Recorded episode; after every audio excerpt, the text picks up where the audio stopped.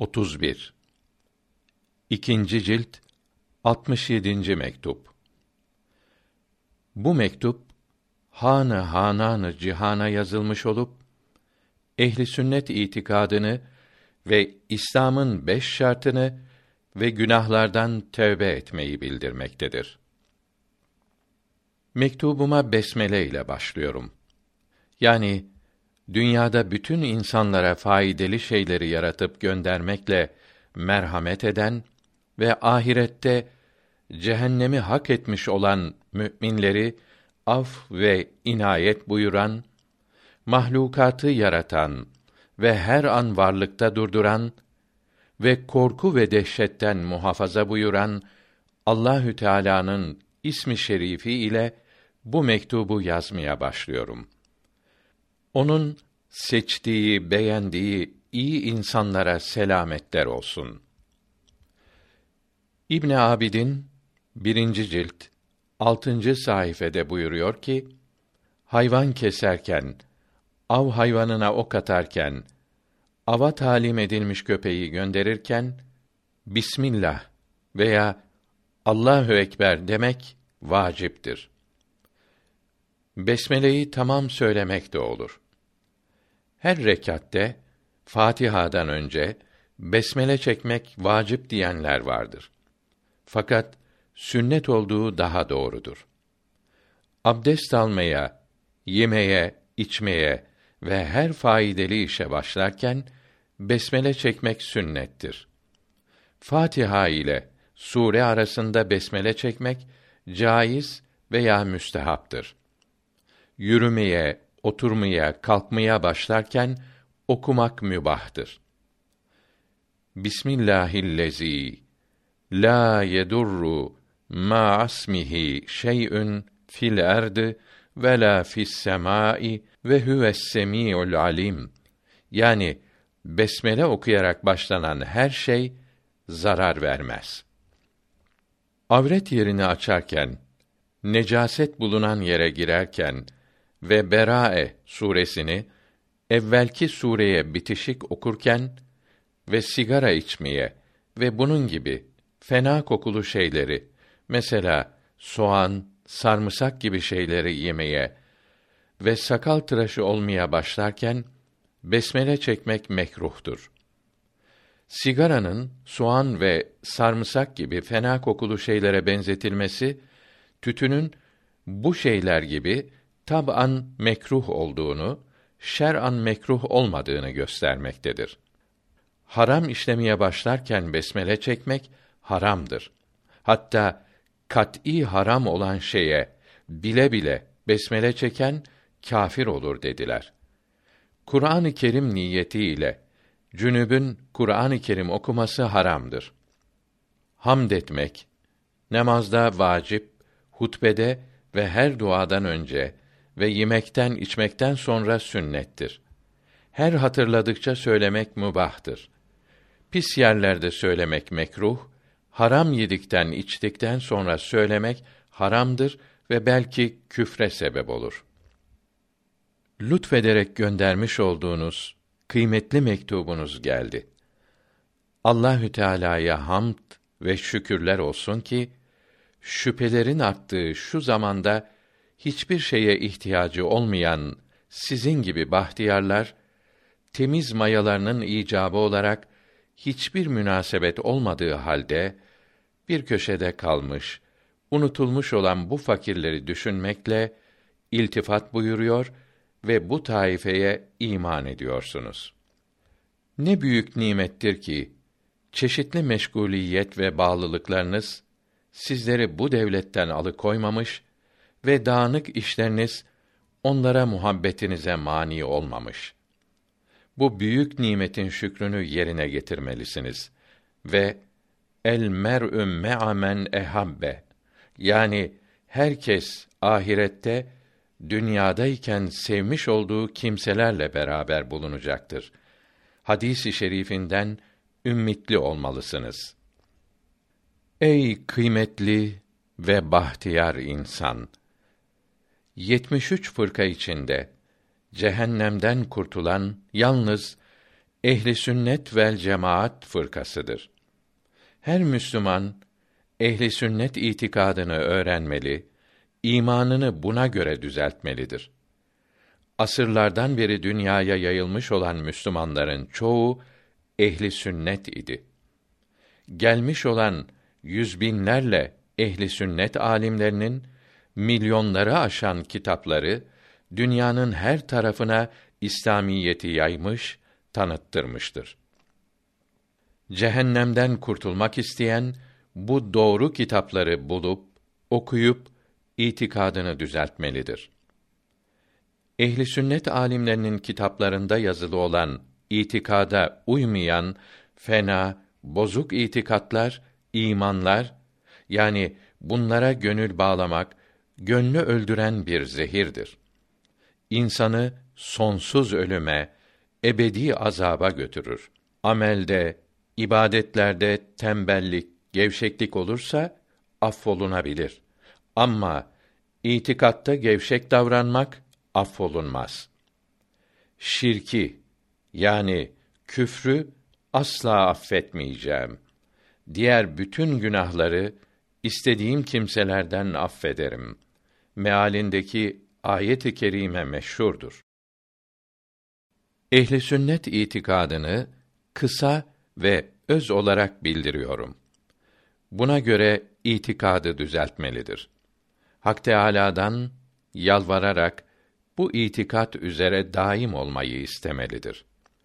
Her şeyin yoktan var olduğunu, bütün varlıkların yok olduğunu görüyoruz. Bu hal sonsuzdan böyle gelmiş olamaz. Her şeyi yoktan var eden ve hiç yok olmayan bir yaratıcı yaratmıştır. Bu yaratıcı varlığını bildirmek için peygamberler ve kitaplar göndermiştir. Peygamberler ve kitaplar meşhurdur. İsimleri dünyanın her yerindeki kütüphanelerde yazılıdır. Meydanda olan şey inkar olunamaz. Allahü Teala'nın varlığına inanmamak meydanda olan şeyi inkar etmek olur.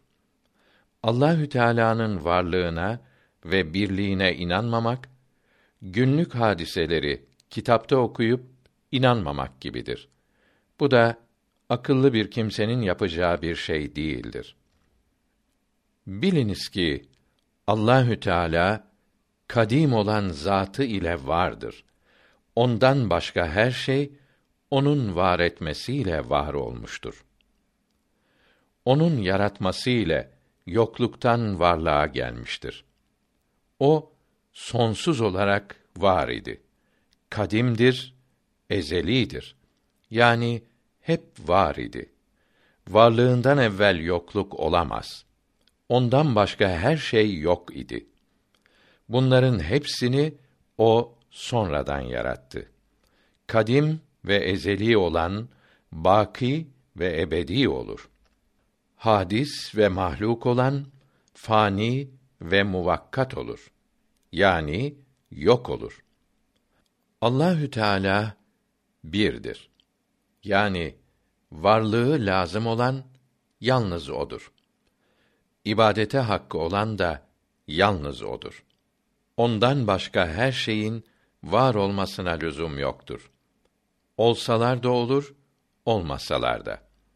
Ondan başka hiçbir şey ibadet olunmaya layık değildir. Allahü Teala'nın kamil sıfatları vardır. Bu sıfatları hayat, ilm, sem, basar, kudret, irade, kelam ve tekvindir. Bu sıfatları da kadimdir, ezelidir. Varlıkları zatı ilahi iledir.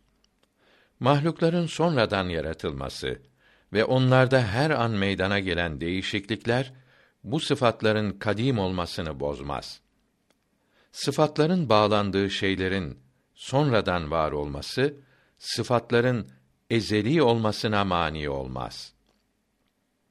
Felsefeciler yalnız akla güvendiklerinden, akılları da noksan olduğundan Müslümanlardan Mu'tezile fırkası da iyi göremediğinden eşya hadis olduğu için bunları var eden ve idare eden sıfatlar da hadistir deyip geçtiler. Bu suretle kadim olan sıfatı kamileyi inkar ettiler. İlm sıfatı zerrelere kadar işlemez. Yani Allahü Teala ufak tefek şeyleri bilmez. Çünkü eşyadaki değişiklikler ilm sıfatında değişiklik yapar. Kadim olanda ise değişiklik olamaz dediler. Halbuki bilmediler ki sıfatlar ezelidir. Bunların eşyaya taallukları, bağlantıları hadistir. Noksan sıfatlar onda yoktur. Allahü Teala maddelerin, cisimlerin, arazların yani hallerin sıfatlarından ve bunlara lazım olan şeylerden münezzehtir, uzaktır.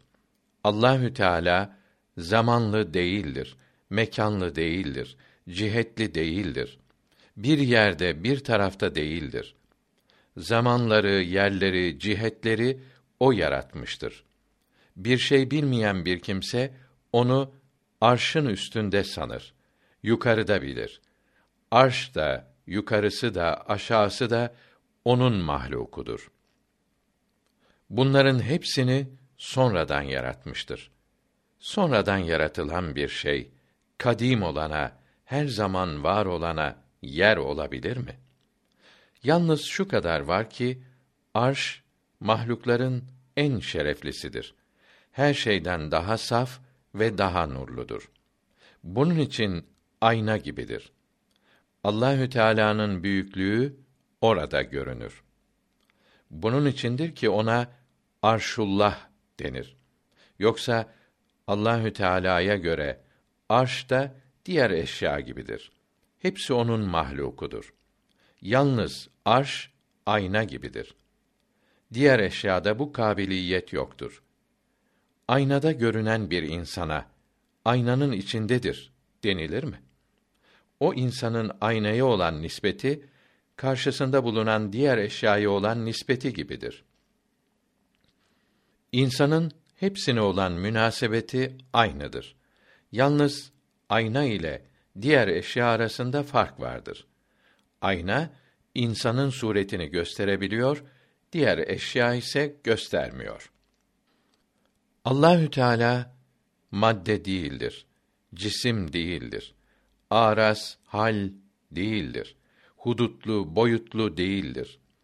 Uzun, kısa, geniş, dar değildir. Ona vasi yani geniş deriz. Fakat bu genişlik bizim bildiğimiz, anladığımız gibi değildir. O muhittir. Yani her şeyi çevirmiştir. Fakat bu ihata çevirmek bizim anladığımız gibi değildir. O kariptir, yakındır ve bizimledir. Fakat bizim anladığımız gibi değil. Onun vasi, muhit, karip ve bizim ile beraber olduğuna inanırız. Fakat bu sıfatların ne demek olduğunu bilemeyiz. Akla gelen her şey yanlıştır deriz. Allahü Teala hiçbir şeyle ittihad etmez, birleşmez. Hiçbir şeyde onunla birleşmez. Ona hiçbir şey hulul etmez. O da hiçbir şeye hulul etmez. Allahü Teala ayrılmaz, parçalanmaz. Tahlil, analiz, terkip, sentez edilmez.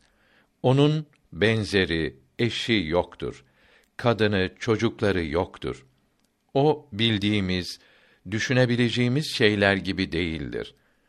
Nasıl olduğu anlaşılamaz, düşünülemez. Benzeri, numunesi olamaz. Şu kadar biliriz ki Allahü Teala vardır. Bildirdiği sıfatları da vardır. Fakat kendisinde, varlığında ve sıfatlarında akla gelen, hayalimize gelen her şeyden münezzehtir, uzaktır. İnsanlar onu anlayamaz. Farisi Beyt tercümesi Rabbiniz değil miyim? Sorulduğunda onu anlayanlar o vardır deyip kestiler sözü. İmam-ı Rabbani 266. mektupta diyor ki: Allahü Teala vardır, birdir. Haydır, diridir. Her şeyi görür. Hareketleri, düşünceleri, dünya ve ahiretteki şeyleri ezelde bir anda bilir. O ve sıfatları ve işleri akl ile anlaşılamaz ve anlatılamaz. İnsan bir şey yapmak irade edince o da isterse hemen yaratır. İnsanın istemesine kesp denir. Onun istemesine halk denir. Onun söylemesi de hep bir kelimedir. İslam alimlerinin Allahü Teala'nın gönderdiği nimetleri düşününüz. Allahü Teala'nın nasıl olduğunu düşünmeyiniz. Sözleri meşhurdur. Allahü Teala'nın isimleri tevkifidir. Yani dinin sahibinin bildirmesine mevkuftur, bağlıdır. İslamiyetin söylediği ismi söylemelidir. İslamiyetin bildirmediği isim söylenemez. Ne kadar kamil, güzel isim olsa da söylenmemelidir. Cevat denir. Çünkü İslamiyet cevat demektedir. Fakat yine cömert manasında olan sahih ismi söylenemez. Çünkü İslamiyet ona sahih dememiştir. Şu halde Tanrı da denemez. Hele ibadet ederken, ezan okurken Allah ismi yerine Tanrı demek çok günah olur. Kur'an-ı Kerim Allah kelamıdır. Onun sözüdür. Sözünü İslam harflerinin ve seslerinin içine sokarak Peygamberimiz Muhammed aleyhisselama göndermiştir. Bununla kullarına emirlerini, nehi yani yasaklarını bildirmiştir. Biz mahluklar boğazımızdaki ses iplikçikleri dil ve damağımız ile konuşuyor, arzularımızı harf ve ses şeklinde meydana çıkarıyoruz. Allahü Teala da ses zarları ağız dil olmaksızın kendi kelamını büyük kudreti ile harf ve ses içinde kullarına göndermiştir. Emirlerini, nehilerini harf ve ses içinde meydana çıkarmıştır. Her iki kelam da onundur. Yani harf ve ses içine sokulmadan evvelki kelamı nefsisi ve harf ve ses içinde bulunan kelamı lafsisi hep onun kelamıdır. Her ikisine de kelam demek doğrudur. Nitekim bizim de nefsi ve lafsi kelamımızın ikisi de sözümüzdür. Nefsiye hakiki deyip lafsiye mecaz demek yani kelam gibi demek yanlıştır. Çünkü mecaz olan şeyler reddedilebilir. Allahü Teala'nın kelamı lafsisini reddedip buna Allah kelamı değildir demek küfürdür. Evvelce gelen peygamberlere ala nebiyina ve aleyhimüs salavatü ve teslimat gönderilen kitaplar ve sahifeler de hep Allah kelamıdır. O kitaplarda ve sahifelerde ve Kur'an-ı Kerim'de bulunanların hepsi ahkâm-ı ilahidir. Her vakte uygun olan hükümleri o zamanın insanlarına göndermiş ve onları bunlardan mesul tutmuştur. Allahü Teala'yı müminler cennette cihetsiz olarak ve karşısında bulunmayarak ve nasıl olduğu anlaşılmayarak ve ihatasız yani bir şekilde olmayarak görecektir. Allahü Teala'yı ahirette görmeye inanırız. Nasıl görüleceğini düşünmeyiz. Çünkü onu görmeyi akıl anlayamaz. İnanmaktan başka çare yoktur. Felsefecilere ve Mutezile ismindeki Müslümanlara ve ehli sünnetten başka bütün fırkalara yazıklar olsun ki kör olduklarından buna inanmaktan mahrum kaldılar. Görmedikleri, bilmedikleri şeyi gördükleri şeylere benzetmeye kalkarak iman şerefine kavuşamadılar. Allahü Teala insanları yarattığı gibi insanların işlerini de o yaratıyor. İyi ve fena şeylerin hepsi onun takdiri, dilemesi iledir. Fakat iyi işlerden razıdır, beğenir. Fenalardan razı değildir, beğenmez. İyi ve kötü her iş onun istemesi ve yaratması ile ise de onu yalnız bir kötü şeyin yaratıcısı olarak adlandırmak edepsizlik olur. Kötülüklerin yaratıcısı dememelidir. İyi ve kötünün yaratıcısıdır demelidir. Mesela her şeyin halikıdır demeli. Fakat pisliklerin veya domuzların haliki dememelidir. Ona karşı edep böyle olur. Mutezile fırkası ve bazı sapık kimseler ne kadar bayağı düşünüyor. İyi, kötü her işini insan kendi yaratır diyor. Akıl da din de bunun yanlış olduğunu gösteriyor. Doğru söyleyen alimler yani ehli sünnetin büyükleri rahmetullahi teala aleyhim ecmaîn insanın yaptığı işte kendi kuvveti de tesir ediyor dedi ve bu tesire kesp ismini verdiler. Çünkü elin titremesiyle istekle kaldırılması arasında elbette fark vardır. Titremelere insan kudreti ve kesbi karışmıyor. İhtiyari hareketlere ise karışıyor. İşte bu kadar karışmaları suale ve cezaya sebep olmakta, insan sevap veya günah kazanmaktadır. İnsanların kudret ve ihtiyarına inanmayan, insanlara aciz ve mecbur zanneden kimse din alimlerinin sözlerini anlamamıştır. Bu büyüklerin insanda kudret ve irade var demeleri insan her istediğini yapar ve istemediklerini yapmaz demek değildir. Böyle olmak kulluktan uzaktır. Büyüklerin sözü insanlar emrolunan şeyleri yapabilir demektir. Mesela beş vakit namaz kılabilir. Malın kırkta birini zekat verebilir. On iki ayda bir ay oruç tutabilir.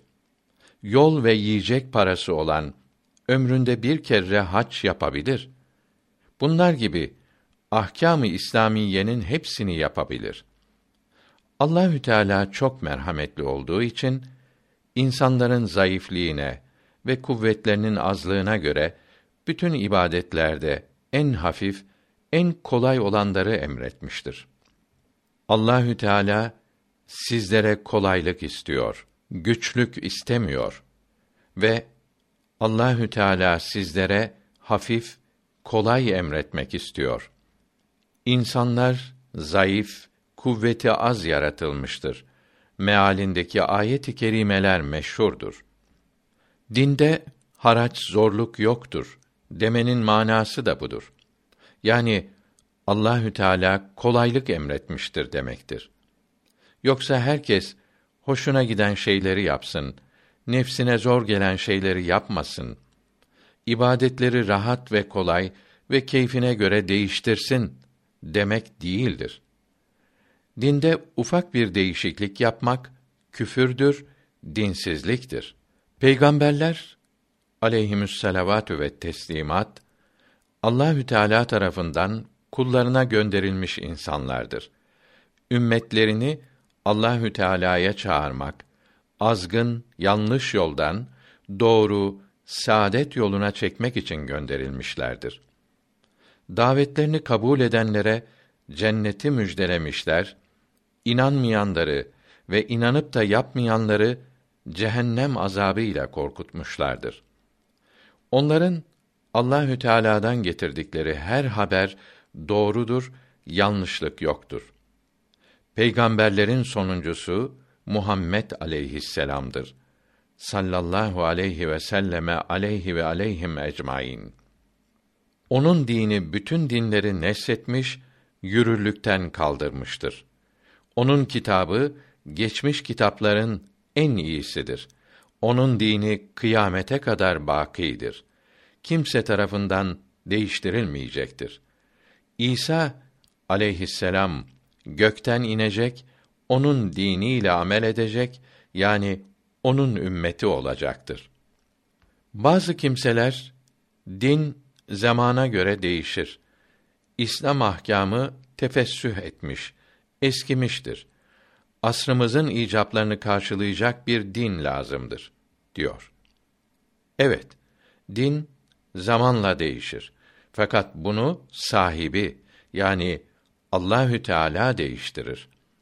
Nitekim Adem aleyhisselam'dan beri çok kere değiştirmiş ve en son olarak ve kıyamete kadar bütün icapları, ihtiyaçları karşılayacak en mükemmel, en üstün bir din olarak Muhammed aleyhisselam'ın dinini göndermiştir. Zavallı insanlar Allahü Teala'nın mükemmel dediği dinden daha iyisini mi yapabilecek? Evet, milletlerin kanunları da zamanla değişir. Fakat bunu ancak millet meclisleri değiştirebilir. Her bekçi ve çoban değil.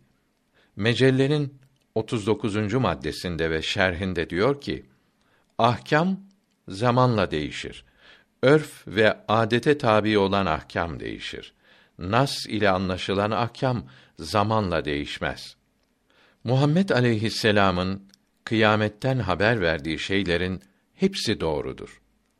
Kabir azabı, kabrin ölüyü sıkması, kabirde münker ve nekir denilen iki meleğin sual sorması, kıyamette her şeyin yok olacağı, göklerin yarılacağı, yıldızların yollarından çıkıp dağılacakları, küreyi erdin, dağların parçalanması ve herkesin mezardan çıkması, mahşer yerine toplanması, yani ruhların cesetlere gelmesi, kıyamet gününün zelzelesi, o günün dehşeti, korkusu ve kıyamette sual ve hesap ve dünyada yapılmış olan şeylere orada ellerin, ayakların ve her azanın şahadet etmesi ve iyilik ve kötülük defterlerinin uçarak sağ veya sol taraftan verilmesi ve iyiliklerin ve günahların oraya mahsus bir terazide tartılması haktır, doğrudur.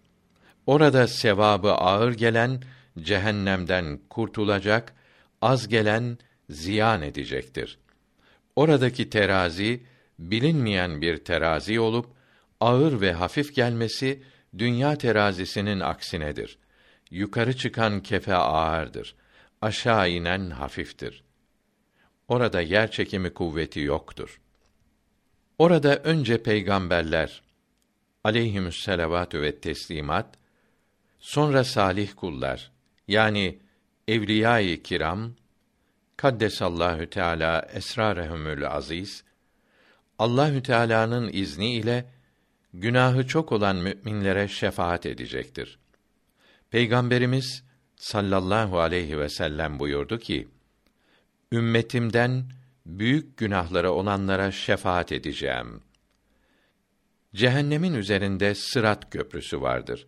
Müminler bu köprüden geçip cennete gidecektir.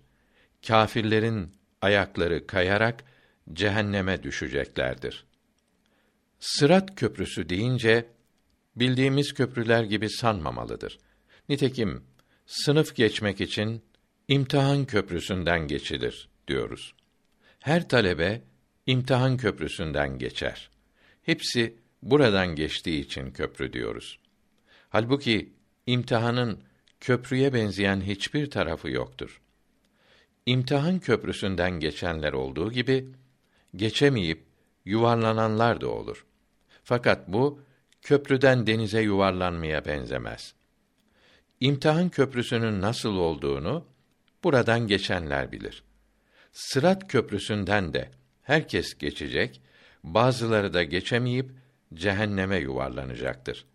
Fakat bu köprü ve buradan geçmek ve cehenneme düşmek dünya köprüleri gibi ve imtihan köprüsü gibi değildir. Bunlara hiç benzemez. Müminlere mükafat ve nimet için hazırlanmış olan cennet ve kâfirlere azab için hazırlanmış olan cehennem şimdi vardır. Her ikisini de Allahü Teala yoktan var etmiştir. Kıyamette her şey yok edilip tekrar yaratıldıktan sonra ebedi olarak varlıkta kalacaklar, hiç yok olmayacaklardır. Sual ve hesaptan sonra müminler cennete girince burada sonsuz kalacaklar, cennetten hiç çıkmayacaklardır. Bunun gibi kâfirler de cehenneme girince cehennemde sonsuz kalacaklar, ebedi olarak azap çekeceklerdir. Bunların azaplarının azaltılması caiz değildir. İbn Teymiye kâfirlerin cehennemde sonsuz kalacaklarını inkar etmektedir. Onların azapları hafifletilmeyecek, onlara hiç yardım olunmayacaktır. Mealindeki ayet-i kerime meşhurdur. Kalbinde zerre kadar imanı bulunanı günahlarının çokluğu sebebiyle cehenneme soksalar da günahları kadar azap edip sonunda cehennemden çıkarılır ve onun yüzünü siyah yapmazlar. Kâfirlerin yüzleri ise siyah yapılır. Müminleri cehennemde zincirlere bağlamazlar. Boyunlarına tasma takmazlar. Böylece kalplerindeki zerre imanın hürmeti, kıymeti belli olur. Kâfirleri ise kelepçe ve zincirlere bağlarlar. Melekler Allahü Teala'nın kıymetli kullarıdır. Allahü Teala'nın emirlerine isyan etmeleri caiz değildir. Emrolunduklarını yaparlar. Evlenmeleri yoktur. Doğurmazlar, çoğalmazlar. Allahü Teala bunlardan bazılarını peygamber olarak seçmiştir. Diğer meleklere vahiy, haber götürmek vazifesiyle şereflendirmiştir. Peygamberlerin aleyhimüs salavatü ve teslimat kitaplarını ve sahifelerini getiren bunlardır. Mesela En'am suresini Cebrail aleyhisselam ile birlikte yetmiş bin melek getirmiştir. Bunlar hata etmez, unutmaz, hile yapmaz, aldatmazlar. Bunların Allahü Teala'dan getirdikleri hep doğrudur. Şüpheli, ihtimalli değildir. Melekler Allahü Teala'nın azameti, celali, büyüklüğünden korkudadır. Kendilerine verilen emirleri yapmaktan başka işleri yoktur. İman Ehli sünnet alimlerinin kitaplarında yazılı olan Peygamberimizden sallallahu aleyhi ve sellem gelen haberlere inanmak ve inandığını söylemek demektir. Her lisan ile söylemenin caiz olduğu Dürr-i Yekta'da yazılıdır. İbadetler imandan değildir. Fakat imanın kemalini arttırır ve güzelleştirirler. İmam-ı Azam Ebu Hanife aleyhir rahme iman artmaz ve azalmaz buyuruyor. Çünkü iman kalbin tasdik etmesi, kabul etmesi, inanması demektir. İnanmanın azı çoğu olmaz. Azalan ve çoğalan bir inanışa inanmak değil, zan ve vehim denir. İmanın kamil veya noksan olması ibadetlerin çok ve az olması demektir. İbadet çok olunca imanın kemali çok denir. O halde müminlerin imanları peygamberlerin aleyhimüsselavatü ve teslimat imanları gibi olmaz. Çünkü bunların imanları ibadetler sebebiyle kemalin tepesine varmıştır. Diğer müminlerin imanları oraya yaklaşamaz. Her ne kadar her iki iman iman olmakta ortak iseler de birincisi ibadetler vasıtası ile başka türlü olmuştur. Sanki aralarında benzerlik yoktur. Müminlerin hepsi insan olmakta, peygamberler aleyhimüsselavat ve teslimat ile ortaktır. Fakat başka kıymetler, üstünlükler bunları yüksek derecelere çıkarmıştır. insanlıkları sanki başka türlü olmuştur. Sanki müşterek olan insanlıktan daha yüksek insandırlar. Belki insan bunlardır. Başkaları sanki insan değildir. İmam-ı Azam Ebu Hanife aleyhir rahme ben elbette müminim demelidir diyor. İmam-ı Şafii aleyhir rahme ise ben inşallah müminim demelidir buyuruyor. Bunun ikisi de doğrudur. İnsan şimdiki imanını söylerken ben elbette müminim demelidir. Son nefesteki imanını söylerken ben inşallah müminim der. Fakat burada da şüpheli söylemektense elbette demek daha iyidir. Müminin büyük dahi olsa günah işlemekle imanı gitmez, kafir olmaz. İşittiğime göre İmam-ı Azam Bağdat'ın büyük alimleriyle bir yerde oturmuşlardı. Biri gelip dedi ki: Bir mümin babasını haksız olarak öldürse ve sonra şarap içerek sarhoş olsa ve zina etse imanı gider mi? İşiten alimlerin hepsi o mümine kızdı. Bunu sormaya lüzum yok. İmanı elbet gider. Kafir olur dediler.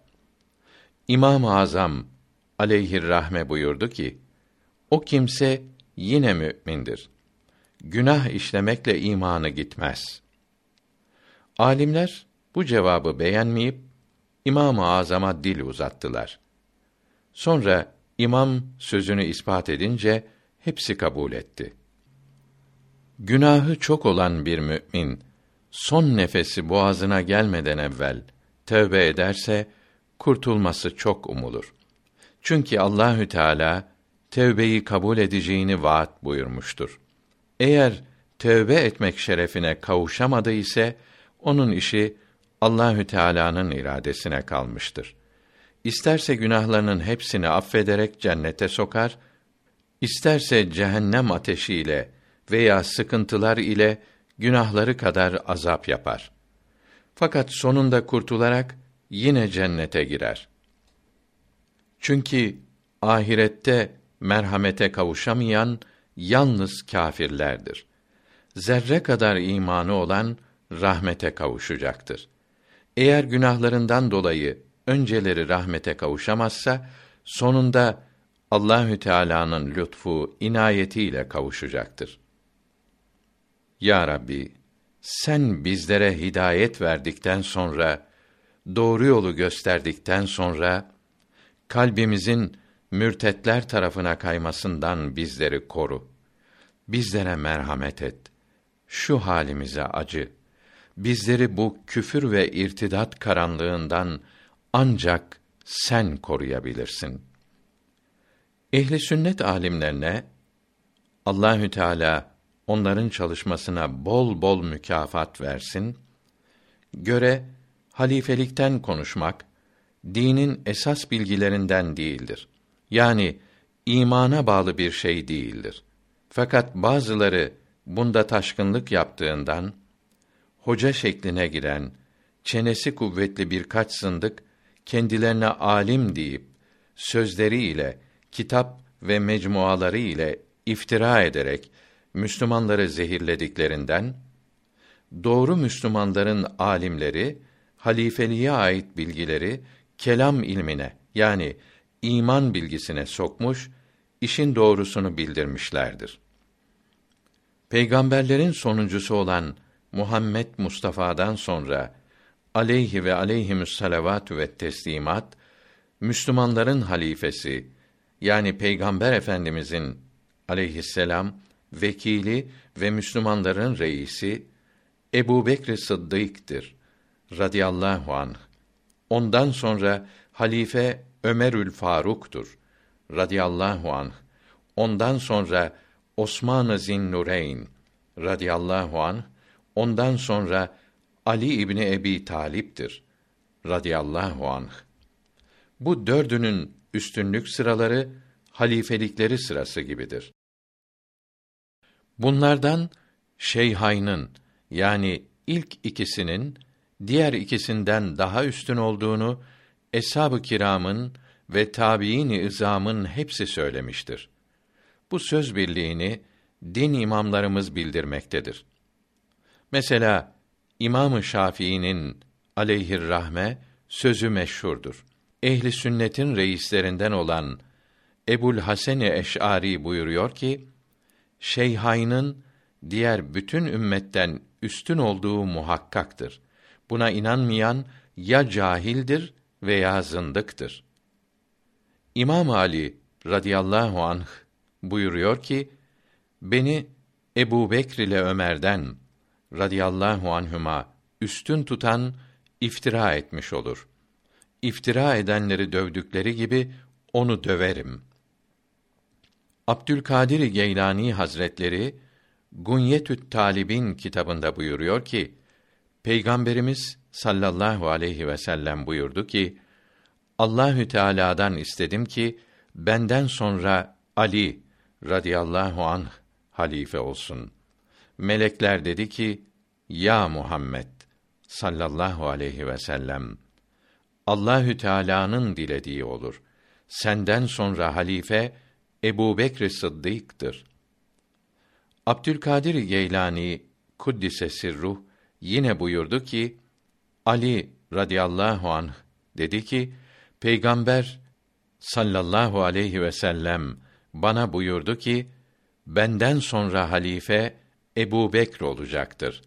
Ondan sonra Ömer, ondan sonra Osman, ondan sonra da sen radıyallahu anhüm olacaksın. İmam Hasan İmamı Hüseyin'den daha üstündür. Radiyallahu anhüma. Ehli sünnet alimleri rahmetullahi aleyhim ecmaîn buyurdu ki ilimde ve içtihatta Ayşe radıyallahu anha Fatıma'dan radıyallahu anha üstündür.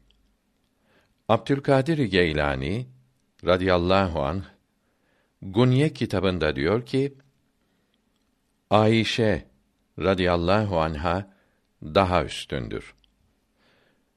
Bu fakire göre ise ilmde ve içtihatta Ayşe, zühd ve dünyadan kesilmekte ise Fatıma daha ileridir.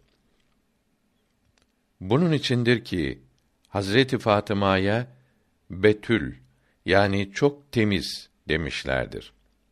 Radiyallahu anhüma. Ayşe radıyallahu anha ise eshab-ı kirama İslamiyeti öğretirdi. Eshab-ı kiram bütün müşkillerini ondan sorup öğrenirdi. Eshab-ı kiram aleyhimür rıdvan arasındaki muharebeler mesela deve vakası ve Sıffin vakası iyi niyetlerle, güzel sebeplerle yapılmış olup nefsin arzuları ile, inat ve düşmanlık ile değildi. Çünkü onların hepsi büyük idi. Kalpleri Peygamber Efendimizin sallallahu aleyhi ve sellem sohbetinde ve mübarek nazarları karşısında temizlenmiş, hırs, kin ve düşmanlık gibi şeyler kalmamıştı. Bunların sulhları da ayrılık ve muharebeleri de hak için idi. Her biri kendi içtihadına göre hareket etmiştir. İçtihatlarına uymayanlara inat ve düşmanlık etmeyerek onlardan ayrılmıştır. İçtihadı doğru olanlara iki veya on sevap, isabet etmeyenlere de bir sevap vardır. O halde doğruyu bulmaya çalışıp da bulamayıp yanılanlarına da doğru olanlar gibi dil uzatmamak lazımdır. Çünkü bunlar da sevap kazanmıştır. Ehli sünnet alimleri buyuruyor ki bu muharebelerde emir yani Ali radıyallahu anh haklıydı. Ona uymayan içtihatlar doğru değildi. Fakat hiçbirine dil uzatılamaz. Nerede kaldı ki kâfir ve fasık denilebilsin. Bu muharebelerde Ali radıyallahu anh buyurdu ki: Kardeşlerimiz bizden ayrıldı. Onlar kâfir, fasık değildir. Çünkü içtihatlarına göre hareket ediyorlar. Peygamberimiz sallallahu aleyhi ve sellem buyurdu ki: Eshabıma dil uzatmaktan sakınınız. Görülüyor ki peygamberimizin sallallahu aleyhi ve sellem eshab-ı kiramının hepsini büyük bilmemiz ve hepsini hürmetle, iyilikle söylememiz lazımdır. Bu büyüklerden hiçbirini fena bilmemeli, kötü sanmamalıyız. Onların birbirleriyle olan muharebelerini başkalarının sulhlarından daha iyi bilmelidir. Kurtuluş yolu budur. Çünkü eshab-ı kiramı sevmek Peygamber Efendimizi sallallahu aleyhi ve sellem sevmekten ileri gelir. Onlara düşmanlık ona düşmanlık olur. Büyük alim Ebu Bekr Şibli kuddise sirruh buyurdu ki Eshab-ı kirama hürmet etmeyen bir kimse Muhammed aleyhisselama iman etmiş olmaz. Radiyallahu teala anhum ecmaîn. Alusi Galiye kitabında diyor ki: Allahü Teala Kur'an-ı Kerim'de eshab-ı kiramı övmektedir. İlk hicret edenlerden ve ensardan ve iyilikte bunların izinde olanlardan razı olduğunu bildirmektedir. Allahü Teala ancak mümin olarak öleceğini bildiği kulundan razı olur. Kafir olarak öleceğini bildiği kulundan razı olduğunu bildirmesine imkan yoktur.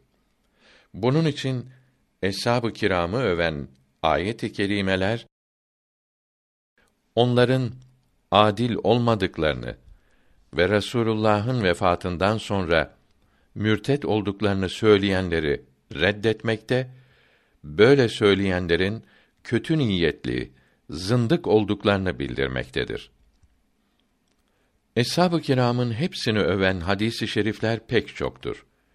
Bunların meşhurlarından biri Darimi'nin ve İbne Adi'nin bildirdikleri Eshabım yıldızlar gibidir. Hangisine uyarsanız hidayete kavuşursunuz. Hadisi şerifidir. Ahmet Namıki Camii'nin rahmetullahi aleyh Ünsüt Taibin kitabı Farisidir. Rıza Şah zamanında Tahran'da basılmış olanın 44. sayfasında dört halife isimleriyle yazılarak her biri ve eshab-ı kiramın hepsi çok övülmekte ve hepsini sevmemiz lazımdır demektedir. Eshab-ı kiramın aleyhimür rıdvan kıymetini, büyüklüğünü bilemeyen bu büyükleri kendileri gibi sanıp kötüleyen sapıklara çok şaşılır. Cehenneme gidecekleri bildirilen 72 bid'at fırkasının en kötüsü bunlardır. Bunlar Hazret Ali'nin radıyallahu an izinde gidiyoruz diyerek Müslümanların çok sevdiği mübarek Alevi ismini kendilerine takıyorlar. İslam düşmanlığını bu mübarek ismin maskesi altında yapıyorlar. Şunu iyi bilmelidir ki Alevi ismini taşıyan kimseler iki kısımdır. Biri Müslüman ismini taşıyan sinsi İslam düşmanları yani zındıklardır. Bunların ismine aldanmamalıdır. İkinci kısım Aleviler Hazreti Ali'yi seven hakiki Müslümanlardır. Yalancı Aleviler temiz gençleri aldatıyorlar. Miladi 1958'de İstanbul'da Türkçe bastırdıkları Hüsniye isimli bir kitaptaki uydurma hikayeleri cahiller ve en çok köylü kadınlar arasına yayarak İslam büyüklerini kötülüyorlar. Bu kitabın Mürteza adındaki bir Yahudi tarafından Arabi olarak yazıldığı Tuhfe kitabında bildirilmektedir. Sonra İbrahim Esterabadi isminde bir hurufinin Farisiye tercüme ettiği ve 958 miladi 1551'de öldüğü Esmaül Müellifinde yazılıdır. Eshab-ı Kiram'da ve Hak Sözün Vesikaları kitabındaki Teskiye-i Ehli Beyt risalesinde o bozuk yazılar, çirkin iftiralar vesikalarla çürütülmüş. Mürteda 436 miladi 1044'te kardeşi Radi bin Tahir de 406'da Bağdat'ta ölmüştür. Türkçe Menakıb-ı Cihar Yari Güzin kitabında Eshab-ı Kiram'ın üstünlükleri uzun yazılıdır. Bu kitap 1998'de İstanbul'da Hakikat Kitabevi tarafından bastırılmıştır. Hurufi denilen zındıkların itikatta ve amelde birçok noktaları ehli sünnetten ayrılıyor ise de bunların taşkınlık yapanları kâfir olmaktadır. Bunlar yok olmak üzereyken içlerinden Şah İsmail'in devlet kurması ile çoğaldılar. Memleketimize de sokularak hemen hemen bütün tekkelere bulaşmış ve birçok masumlar bu sari hastalığa yakalanarak ebedi ölüme sürüklenmiştir. Cenab-ı Hak bizleri ehli sünnetin doğru, temiz itikadından ayırmasın. Müslümanlar arasında bölücülük yapan Vehhabilik ve kızılbaşlık tehlikesinden muhafaza buyursun. Amin. Tuhfe-i İsna Aşeriye başında diyor ki: Bu sapık inanışı kuran Abdullah bin Sebe adında Yemenli bir Yahudidir. Sen tanrısın dediği için Hazret Ali bunu Medain'e sürdü. Bunun Yahudi olduğu 34 miladi 654 senesinde Mısır'dan Medine'ye gelip Müslüman olduğunu söylediği Müncit'te yazılıdır. Bu dalalet fırkası her asırda başka bir hal almış, Şah İsmail zamanında belli bir şekle sokularak kitaplar yazılmıştır. Şiilik Hazret Ali zamanında kuruldu. İnsanlar arasında yayılması daha sonra başladı. Hicretin 60 senesinde Kisaniye, 66 senesinde Muhtariye ve 109 senesinde Hişamiye fırkaları ortaya çıktı ise de tutunamadılar, yok oldular. Asırlar boyunca Müslümanları doğru yoldan ayıran Zeydiye fırkası 112 senesinde ve öteki fırkaların hepsi daha sonra meydana çıktı. Müslümanlar arasında bölücülük yapan bid'at fırkalarının birkaçı eshab-ı kiram zamanında ortaya çıkmış, diğerlerinin ortaya çıkması ve hepsinin kuvvetlenerek Müslümanlar arasına yayılması eshab-ı kiramın hepsinin ölümünden sonra olmuştur. Eshab-ı kirama iftira edenler üç grupta toplanmaktadır. 1.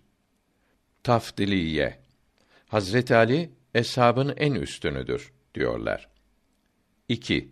Sebbiye Eshab-ı kiramdan birkaçından başkası zalim, kâfir oldular diyorlar. Bunları seb ediyorlar. Yani kötülüyorlar. 3.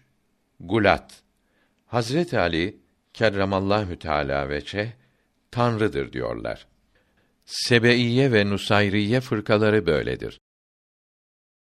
İbadet etmezler. Bu fırkayı Abdullah bin Sebe ismindeki bir Yahudi kurmuştur. Bunlar her zaman Hazret Ali'nin ve Hazreti Abbas'ın radıyallahu anhuma torunlarından birinin etrafına toplanıp çeşitli fırkalara ayrıldılar. İmamı Zeynel Abidin vefat edince çoğu bunun oğlu Zeyd'in yanında toplandı. Emevi hükümdarı Hişam bin Abdülmelik tarafından Irak valisi olan Yusuf-ü Sekafi ile harp etmeye giderlerken bir kısmı Zeyd'den ayrıldı. Zeyd bunlara Rafizi dedi. Kendileri ise İmamiye adını aldılar. Zeyd'in yanında kalanlara Zeydi denildi. Her ikisi de Resulullah'tan sonra hilafet 12 imamdadır dediler. 12 imam Ali bin Ebi Talip, Hasan, Hüseyin, Zeynel Abidin, Muhammed Bakır, Cafer-i Sadık, Musa Kazım, Ali Rıza, Muhammed Cevat Taki, Ali Naki, Hasan Askeri Zeki ve Muhammed Mehdi'dir. Bu 12 imamın çeşitli oğullarına bağlanarak başka başka fırka oldular. Bugün çoğu imamiye olup üç ana inançtan birincisinde iseler de inançlarında zamanla çeşitli değişiklikler olmuştur. Bunlar şimdi kendilerine Caferi diyorlar. Caferiler hakkında kitabın sonundaki isim cetvelinde Caferi Sadık kelimesinde uzun bilgi vardır.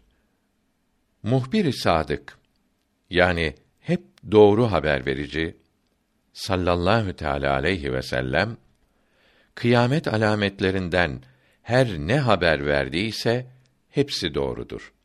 Yanlışlık olamaz. O zaman güneş adet dışı olarak garptan doğacaktır. Hazreti Mehdi aleyhir rıdvan çıkacak, İsa aleyhisselam gökten inecek, Deccal çıkacak, Yecüc ve Mecüc denilen insanlar yeryüzüne yayılacaktır. Huccetullahi alel aleminde diyor ki, Yecüc ve Mecüc denilen kimseler Nuh aleyhisselam'ın oğlu Yafes'in soyundandırlar.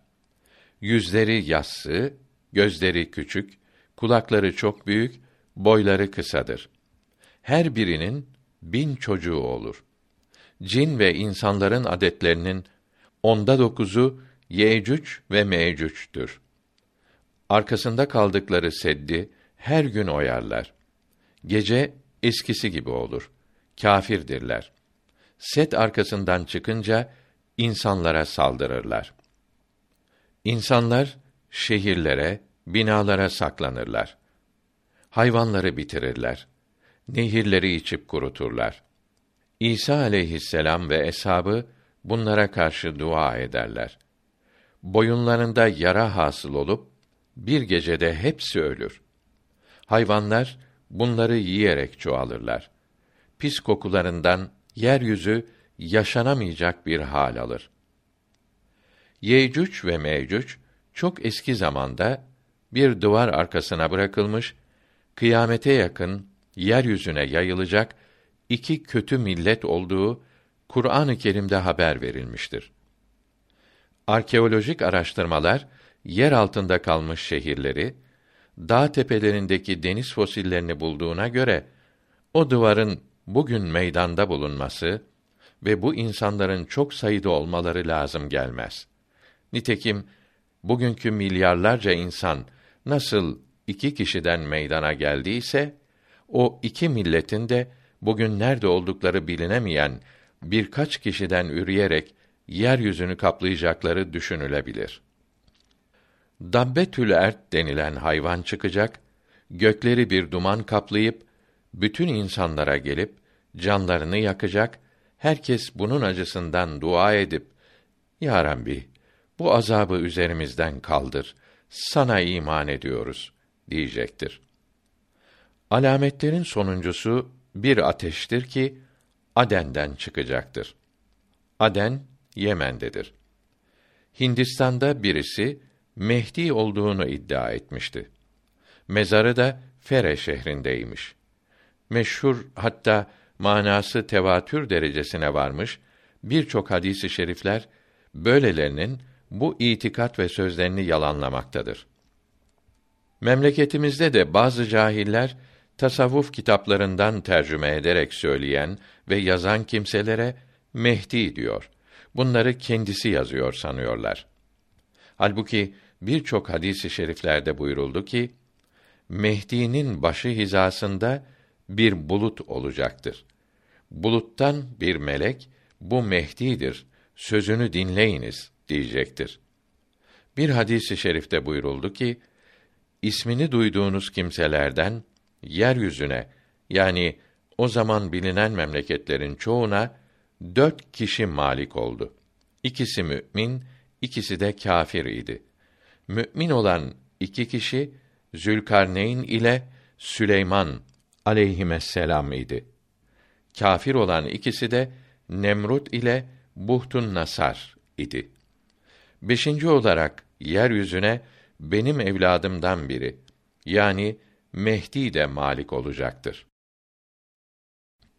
Bir hadisi şerifte buyuruldu ki kıyamet kopmadan önce Allahü Teala benim evladımdan birini yaratır ki ismi benim ismim gibi babasının ismi benim babamın ismi gibi olur ve dünyayı adaletle doldurur. Ondan önce dünya zulmle dolu iken onun zamanında adl ile dolar.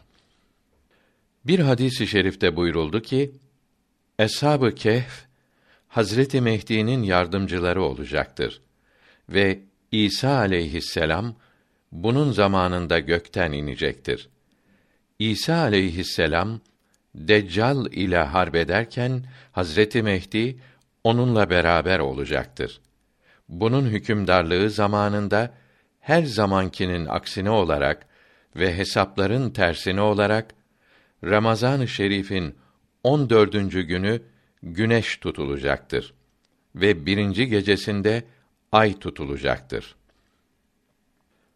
O halde insaf etsinler ki bu alametler cahillerin Mehdi zannettikleri kimselerde ve o ölen adamda var mıdır, yok mudur? Hazreti Mehdi'nin daha birçok alametlerini muhbir-i sadık aleyhisselatu vesselam haber vermiştir. Ahmet İbni Hacer Mekki Hazretleri El Kavlül Muhtasar fi Alamatil Mehdi ismindeki kitabında Hazreti Mehdi'nin 200'e yakın alametlerini yazmıştır. Geleceği bildirilen Mehdi'nin alametleri meydandayken başkalarını Mehdi sananlar ne kadar cahildir. Allahü Teala onlara doğruyu görmek nasip eylesin. Celaleddin Suyuti'nin Cüz'ün minel ehadis vel asaril varideti fi hakkil mehdi kitabında da Hazreti Mehdi'nin alametleri bildirilmektedir. Peygamberimiz sallallahu aleyhi ve sellem buyurdu ki: Beni İsrail 71 fırkaya ayrılmıştı. Bunlardan yetmişi cehenneme gidip ancak bir fırkası kurtulmuştur. Nasara da 72 fırkaya ayrılmıştı. 71'i cehenneme gitmiştir. Bir zaman sonra benim ümmetim de 73 kısma ayrılır. Bunlardan 72'si cehenneme gidip yalnız bir fırkası kurtulur. Eshab-ı kiram bu bir fırkanın kimler olduğunu sordukta cehennemden kurtulan fırka benim ve eshabımın gittiği yolda gidenlerdir buyurdu. Bu hadisi şerifin dört Sünen kitabında bulunduğu Milal Nihal tercümesinde yazılıdır. O kurtulan fırka ehli sünnet vel cemaattir ki insanların en iyisinin sallallahu aleyhi ve sellem yoluna sarılmışlardır. Ya Rabbi, bizleri ehli sünnet alimlerinin rahmetullahi aleyhim ecmaîn bildirdiği imandan, itikattan ayırma. Onlarla birlik olduğumuz halde bu dünyadan çıkar. Bizi onlarla haşreyle ya Rabbi. Bize hidayet verdikten sonra kalplerimizi doğrudan kaydırma ve bize yüce katından rahmet ver. Sen ihsan edenlerin en büyüğüsün. İslam'ın birinci şartı Allahü Teala'ya ve peygamberine sallallahu aleyhi ve sellem imandır. Yani onları sevmek ve sözlerini beğenip kabul etmektir. İtikadı düzelttikten sonra İslamiyetin emirlerini yapmak ve yasak ettiği şeylerden kaçınmak yani ahkamı İslamiyeyi yapmak elbette lazımdır. Beş vakit namazı gevşek ve tembel olmaksızın kılmalıdır. Tadil erkan ile kılmalıdır ve cemaat ile kılmalıdır. Müslüman ile kâfiri birbirinden ayıran namazdır. Namazı doğru ve iyi kılan bir kimse Müslümandır. Namazı doğru kılmayan veya hiç kılmayan kimsenin Müslümanlığı şüphelidir. Bir kimse namazı doğru ve iyi kılınca İslam ipine yapışmış olur. Çünkü namaz İslam'ın beş şartından ikincisidir.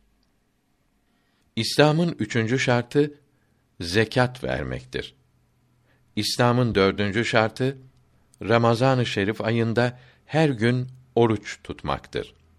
Beşinci şart Kâbe-i Muazzama'yı hac etmektir. İslam'ın birinci şartı iman olup kalb ile inanmak ve dil ile de söylemektir. Diğer dört şart ise vücud ile yapılacak ve kalb ile niyet edilecek ibadetlerdir.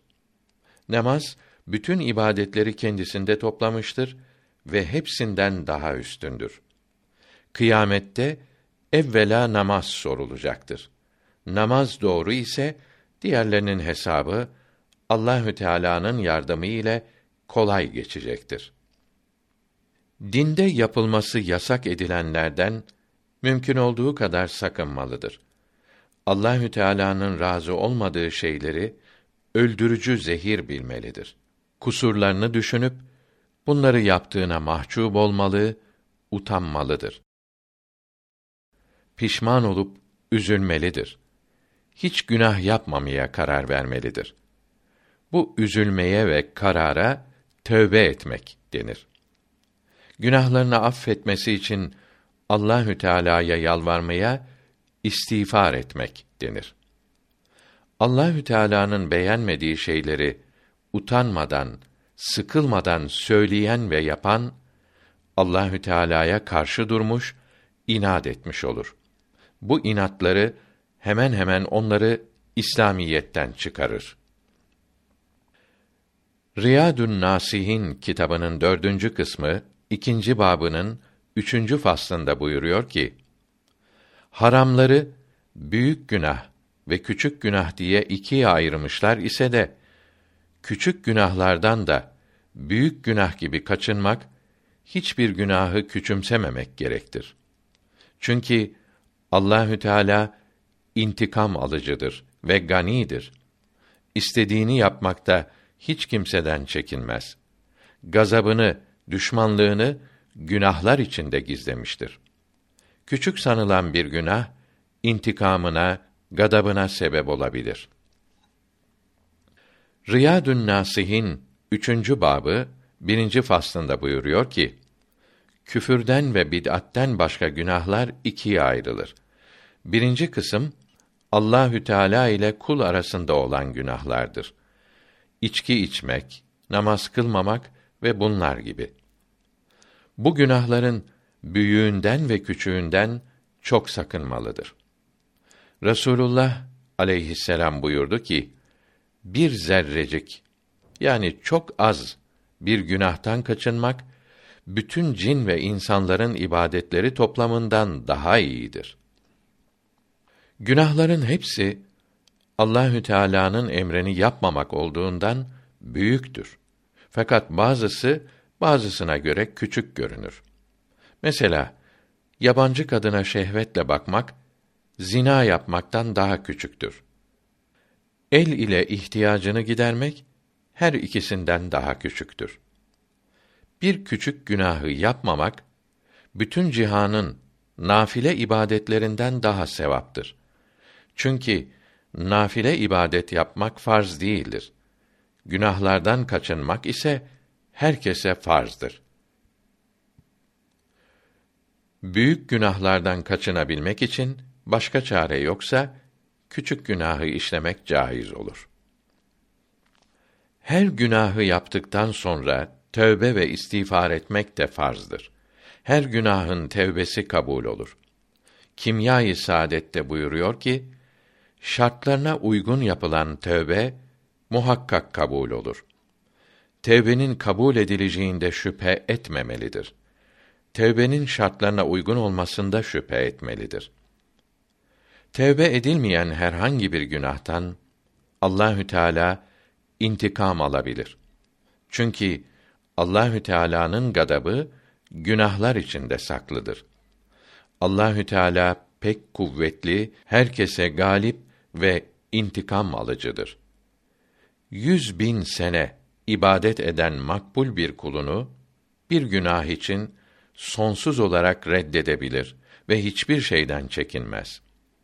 Bunu Kur'an-ı Kerim bildiriyor ve 200 bin sene itaat eden iblisin, şeytanın kibredip secde etmediği için ebedi mel'un olduğunu haber veriyor. Yeryüzünde halifesi olan Adem aleyhisselam'ın oğlunu bir adam öldürdüğü için ebedi tard eyledi.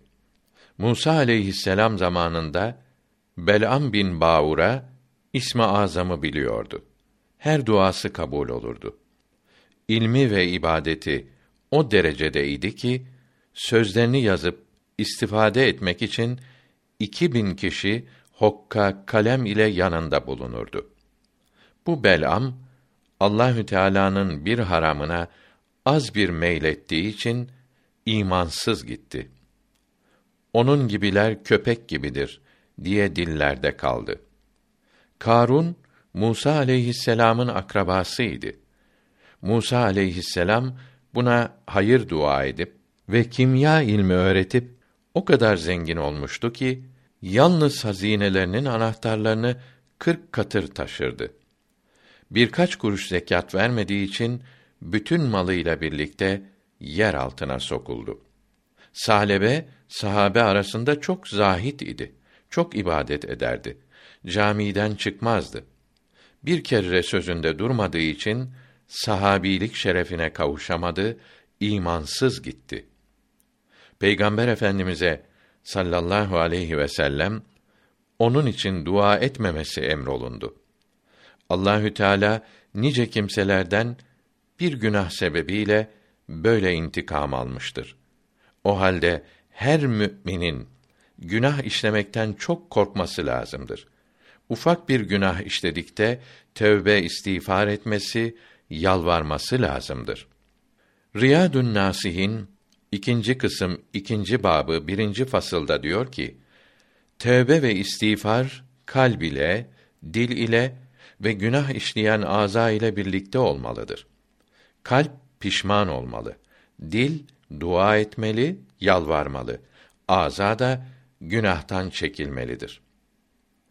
Birçok ayet-i kerimede beni çok zikredin ve İzacae suresinde bana istiğfar edin, dualarınızı kabul ederim, günahlarınızı affederim buyuruldu. Görülüyor ki Allahü Teala çok istiğfar edilmesini emrediyor. Bunun için Muhammed Masum Hazretleri ikinci cilt 80. mektubunda bu emre uyarak her namazdan sonra yetmiş kere istiğfar ediyorum. Yani estağfirullah diyorum. Siz de bunu çok okuyunuz. Her birini söylerken manasını beni affet Allah'ım olarak düşünmelidir. Okuyanı ve yanındakileri dertlerden, sıkıntılardan, hastalıklardan kurtarır. Çok kimse okudu, faydası hep görüldü buyurdu. Yatarken sağ tarafa yatıp bir euzu ve besmele, bir ayetel kürsi, üç ihlas, bir Fatiha, bir kul euzüler, bir tevekkeltü alallah, la havle ve la kuvvete illa billah oku. Büyüklerimiz cinleri def için bu kelimeyi temcidi okurdu. Sonra bir istiğfar duası yani Estağfirullahel azim ellezî la ilahe illa huvel hayyel kayyume ve etûbü ileyh. Bir Allahümme mağfirli ve li valideyye ve lil müminine vel müminat ve bir salavat-ı şerife ve bir Allahümme Rabbena atina fid dünya haseneten ve fil ahireti haseneten ve kına azaben nar bir rahmetike ya erhamer rahimin. Ve üç veya on veya kırk yahut yetmiş kere istiğfar ve bir kelime-i tevhid okuyup uyumalıdır. Bütün gece okuyup uykusuz kalmamalıdır.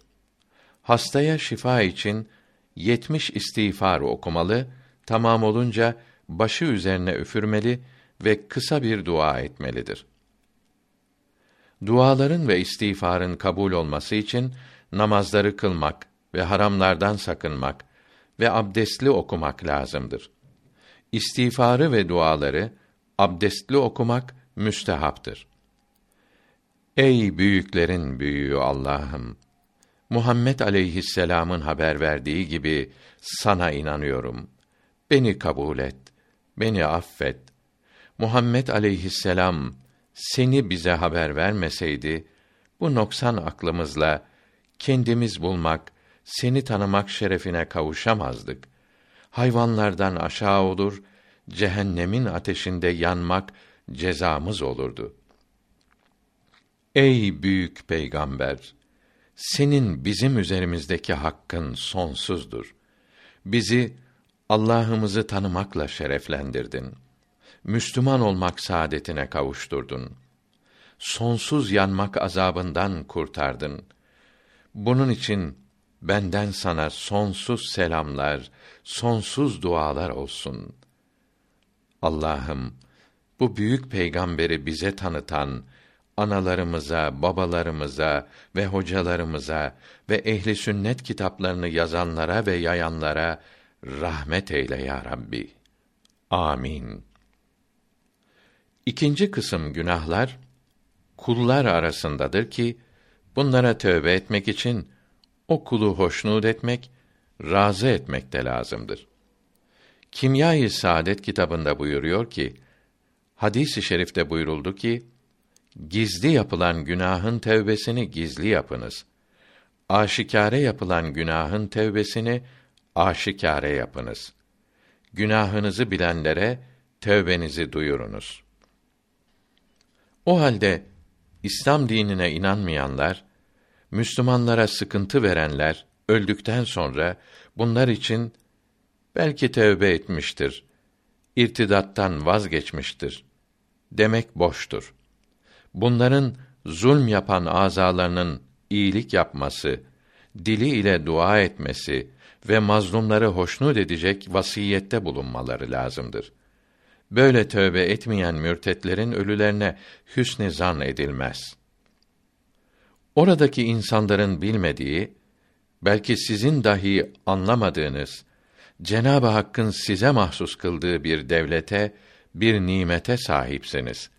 Şöyle ki, vaktin sultanı yedinci ceddinden itibaren Müslüman olup ehli sünnettendir ve Hanefi mezhebindendir.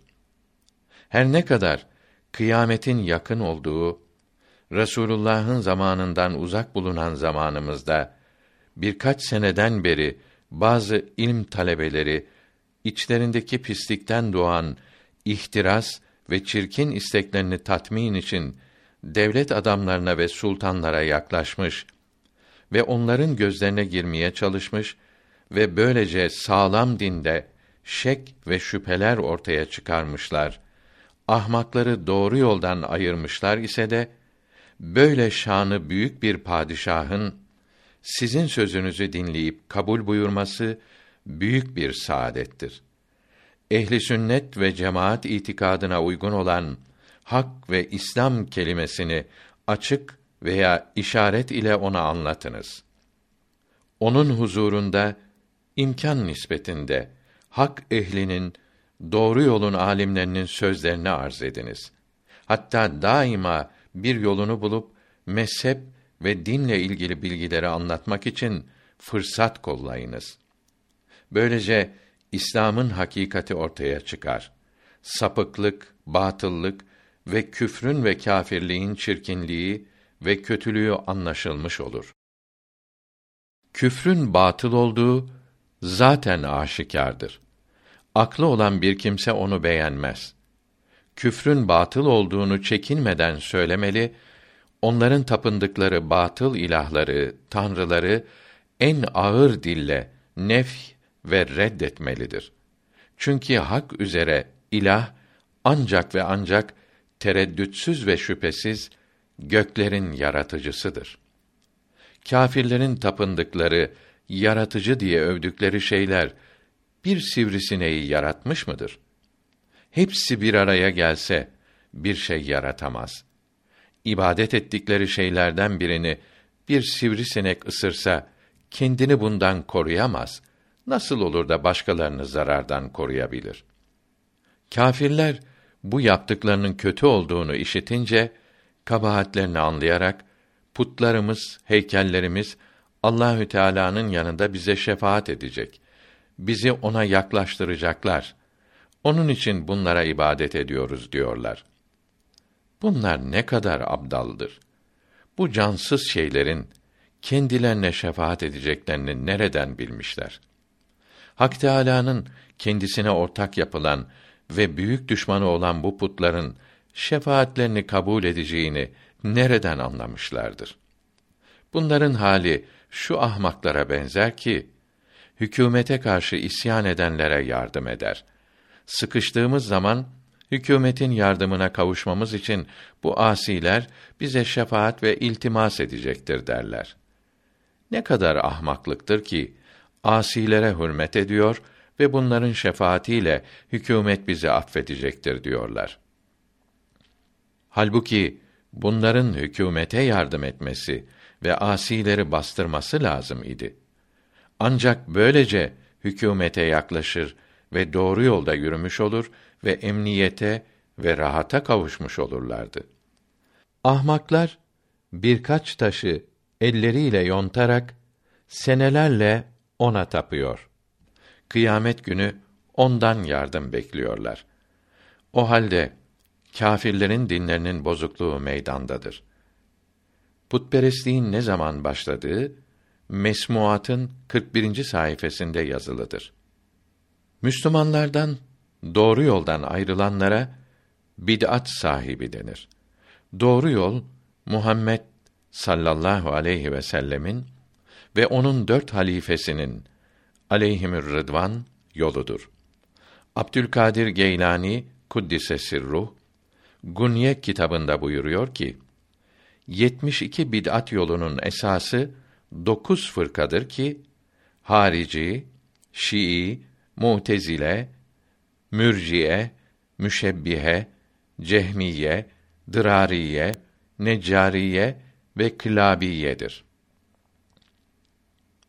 Peygamberimizin sallallahu aleyhi ve sellem ve cihar yari güzinin aleyhimür rıdvan zamanında bunların hiçbiri yoktu.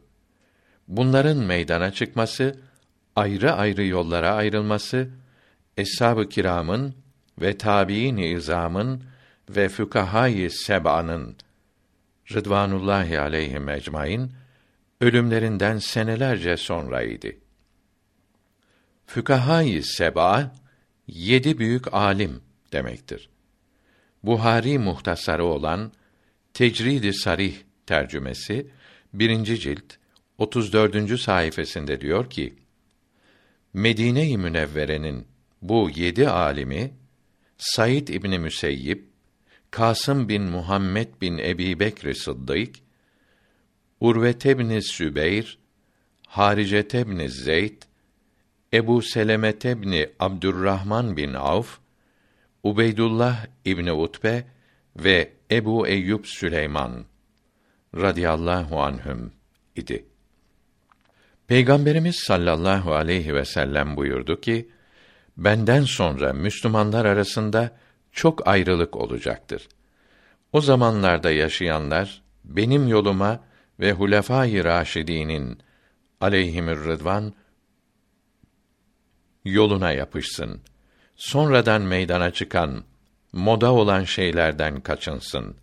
Çünkü dinde yenilik, reform yapmak doğru yoldan çıkmaktır. Benden sonra dinde yapılacak değişikliklerin hepsi dinsizliktir. Bu hadisi şerif gösteriyor ki Peygamberimizden sallallahu aleyhi ve sellem ve Hulefâ-i Raşidîn'den sonra dinde meydana çıkarılan bu bozuk mezhepler kıymetsizdir. Bunlara güvenilmez. Allahü Teala'ya çok şükredelim ki bizi cehennemden kurtulan ehli sünnet vel cemaat fırkasından eyledi. Cehenneme gidecek olan 72 bid'at fırkasından etmedi. Onların bozuk itikatlarına kapılmaktan muhafaza buyurdu ve bazı kimseleri Allah'lık derecesine çıkaran sen yarattın, senden din isteriz diyenlerden eylemedi. İnsan kendi işini, hareketini kendi yaratıyor diyenlerden de eylemedi. Cennette Allahü Teala'yı görmeye inanmayanlardan da etmedi. Halbuki bu görmek dünya ve ahiret nimetlerinin en büyüğüdür. Şu iki fırkadan da etmedi ki insanların en iyisinin sallallahu aleyhi ve sellem eshabına dil uzatarak onları incitiyor. Bu din büyüklerini fena sanıyor. Onları birbirine düşman idi. Düşmanlıklarını ve kinlerini gizleyerek iki yüzlülükle geçiniyorlardı, biliyorlar. Halbuki Allahü Teala Kur'an-ı Kerim'de eshab-ı kiramın aleyhimür rıdvan birbirlerine her zaman sevdiklerini bildiriyor. Bu iki fırka Kur'an-ı Kerim'e inanmamış oluyor. Aralarında kin ve düşmanlık vardır diyorlar. Allahü Teala akıl ve insaf versin ve doğru yolu göstersin. Yine şükürler olsun ki bizleri Allahü Teala'ya madde ve cisim diyen, onu zamanlı, mekanlı bilenlerden, yaratanı mahluklarına benzetenlerden etmedi ve paraya, mevkiye, rütbeye, rahata kavuşmak, keyif sürmek için dinlerini satan, ecdadının mukaddesatını ayaklar altına alan mürtetlerden, ahmaklardan eylemedi. Şunu da iyi bilmek lazımdır ki idareciler, cemiyetleri idare edenler ruh gibidir, can gibidir. Millet yani bütün insanlar da ceset, beden gibidir. Ruh iyi ise beden de salih, iyi olur. Ruh bozuk ise beden de bozuk olur. O halde amirlerin iyi olmalarına, milleti idare için İslam düşmanı olmayanların seçilmesine çalışmak, herkesin iyiliğine çalışmak olur. Herhangi bir kimseyi ıslah etmeye çalışmak, ona İslamiyeti bildirmekle olur. Her ne yolla olursa olsun, milleti idare edeceklerin Müslüman olmalarına çalışmak lazımdır. Müslüman olduktan sonra onlara ehli sünnet vel cemaat itikadını bildirmelidir. Bozuk fikirlerin ortadan kalkmasına çalışmalıdır. Bunları yapmak nasip olan bir kimse peygamberlerin aleyhimüs salavatü ve teslimat varisi olur. Bu fırsat size bedava nasip olmuştur. Bunun kıymetini biliniz. Bu yolda ne kadar çok yazsam yeridir. Fakat size bu kadar yetişir. İnsanları her şeye kavuşturan ancak Allahü Teala'dır. Mecellenin 39. maddesinde zamanın değişmesi ile adete dayanan hükümler değişebilir diyor. Fakat nas ile bildirilmiş olan ahkam hiçbir zaman değişmez. Her adet delil-i şer'i olamaz. Bir adetten hüküm çıkarılabilmesi için bu adetin naslara muhalif olmaması ve salih Müslümanlar arasında seleften gelmiş olması lazımdır. Haram işleyenler çoğalır, haramlar adet haline gelirse yine helal olmazlar. Küfür alametleri de adet olur. Müslümanlar arasına yayılırsa İslam adeti olmaz. Küfür alameti olmaktan çıkmazlar. Mübah olan adetlerde ve fen bilgilerinde zamana uyulur. Teknikte ilerleyenlere ayak uydurulur. Din bilgilerinde, ibadetlerde zamana uyulmaz. İman bilgileri, din bilgileri zamanla değişmez. Bunları değiştirmek, zamana uydurmak isteyenler ehli sünnetten ayrılır, kafir veya sapık olurlar. Çok mühim tembih. Erkek olsun, kadın olsun, her insanın her sözünde, her işinde Allahü Teala'nın emirlerine yani farzlara ve yasak ettiklerine, haramlara uyması lazımdır. Bir farzın yapılmasına, bir haramdan sakınmaya ehemmiyet vermeyenin imanı gider, kâfir olur. Kâfir olarak ölen kimse kabirde azap çeker. Ahirette cehenneme gider. Cehennemde sonsuz yanar. Affedilmesine, cehennemden çıkmasına imkan ve ihtimal yoktur. Kafir olmak çok kolaydır. Her sözde, her işte kafir olmak ihtimali çoktur. Küfürden kurtulmak da çok kolaydır. Küfrün sebebi bilinmese dahi her gün bir kere istiğfar etse yani estağfirullah dese muhakkak affolur. Yani ya Rabbi bilerek veya bilmeyerek küfre sebep olan bir söz söyledim veya iş yaptım ise nadim oldum, pişman oldum. Beni affet diyerek tövbe etse Allahü Teala'ya yalvarsa muhakkak affolur. Cehenneme gitmekten kurtulur. Cehennemde sonsuz yanmamak için her gün muhakkak tövbe ve istiğfar etmelidir. Bu tövbeden daha mühim bir vazife yoktur. Kul hakkı bulunan günahlara tövbe ederken bu hakları ödemek ve terk edilmiş namazlara tövbe ederken farzları kaza etmek lazımdır. Kitabımızda 276'dan 287 ortasına kadar okuyunuz. İnsan beşer, durmaz şaşar, eyler hata, üçer beşer. Düz ovada yürür iken, ayağını sürter, düşer.